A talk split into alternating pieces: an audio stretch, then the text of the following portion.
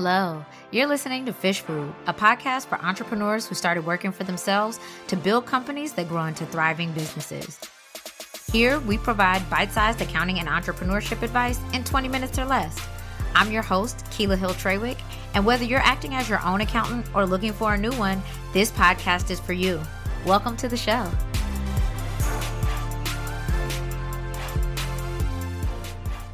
Often say that Little Fish is an ideal client for Little Fish Service. We offer professional services. We have one owner. I'm looking to increase revenue without expanding headcount, and our team is less than 10. Now, that last part is pretty important. The number has changed. I initially thought three, then five, then seven was definitely the ideal team size. But I've always known that I didn't just want to scale indefinitely. There's going to be a cap to our growth because there are sacrifices I'm not willing to make for the sake of my team and the lives that I want us to be able to lead. And that means we have to optimize the way we work in order to meet revenue expectations without burning out. So, today I want to talk about what it means to intentionally reject never ending growth and how to do so with care and intention. So, whether you're a solopreneur or managing a small team, nobody but nobody can make it out here alone. We need help. And how much help we need and hire for is going to be dictated by a few things. So, one, we want to look at our numbers, all of our numbers, including financials and team size, to determine how much effort it takes to put something out, how much time it takes our current team, how many people are on the team? And are they in the right place? How much are we charging for services? All of these are inputs to determine how much work we're able to do and how much money we can make doing that work. You need to know that because that's going to determine just how small you can stay and bring up some things for you about what your life looks like as a result. We'll want to take advantage of software and automation. So we can't manually be responsible for every single piece that goes out of our businesses. If your team is small, so is your bandwidth. You've only got so much time. And so we want to make sure that we're taking advantage of software, apps, and other automations that help us to build this balance between giving service at a white glove and high quality service experience without having to be the hands on for every single thing that happens. Another thing that I want you to think about is what is your end goal for how you work? Like, what do you actually want your life to look like? I have found that when we are really honest with ourselves about that question, you find out that scaling isn't really conducive to a life of softness and rest.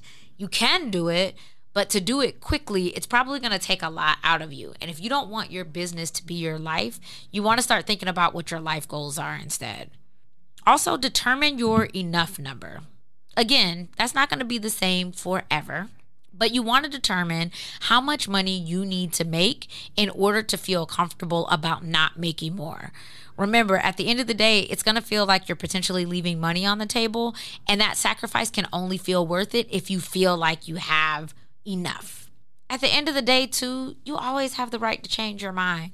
If your first number was 100,000 and you started building or dreaming bigger, and now it's 250 or 500, that's not really the point here, right? That can always change. The thing is you're not thinking to indefinitely scale or grow at all costs. You recognize that there is a line at which you are not ready to cross. We have to delegate. We can't do it by ourselves and increase revenue to meet our goals without some assistance. But I have just gotten tired of the grow, grow, grow by any means narrative. Like, what does success look like when we have a limit to how big we're willing to get? That's where I am in my business. And for me, that looks like decolonizing the way that I think about how many hours I should be working and how many hours my team should be working. Making the decision to spend my time the way that I want to and rejecting the shame that comes with rest. Also, recognizing that it's not leaving money on the table if it steals a piece of my peace. Business, even small business, doesn't have to be about indefinite scaling and infinite growth. I really want us to think more about the inspirations, pros, cons, and stories about getting enough with a capital E. Now, we're closed for the rest of the year because part of my enough is that Little Fish shuts down for the last two weeks of every calendar year in order for our team to break, rest, and come back refreshed in January.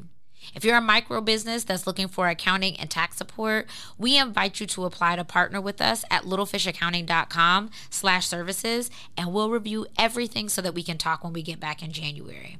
Also, I'm making a new podcast. I'm super excited because I wanted to start a podcast about starting and maintaining small businesses that want to stay small. Selfishly, because these are service providers that I want to know more about, I really want to talk to companies run by Black women and accounting firms that aren't looking to scale too big. But ultimately, I want to expand the conversation about sustainable growth about the idea of maintaining a business rather than continuously just trying to make it bigger. We've all got choices, and I want to talk to those of us who choose to stay small.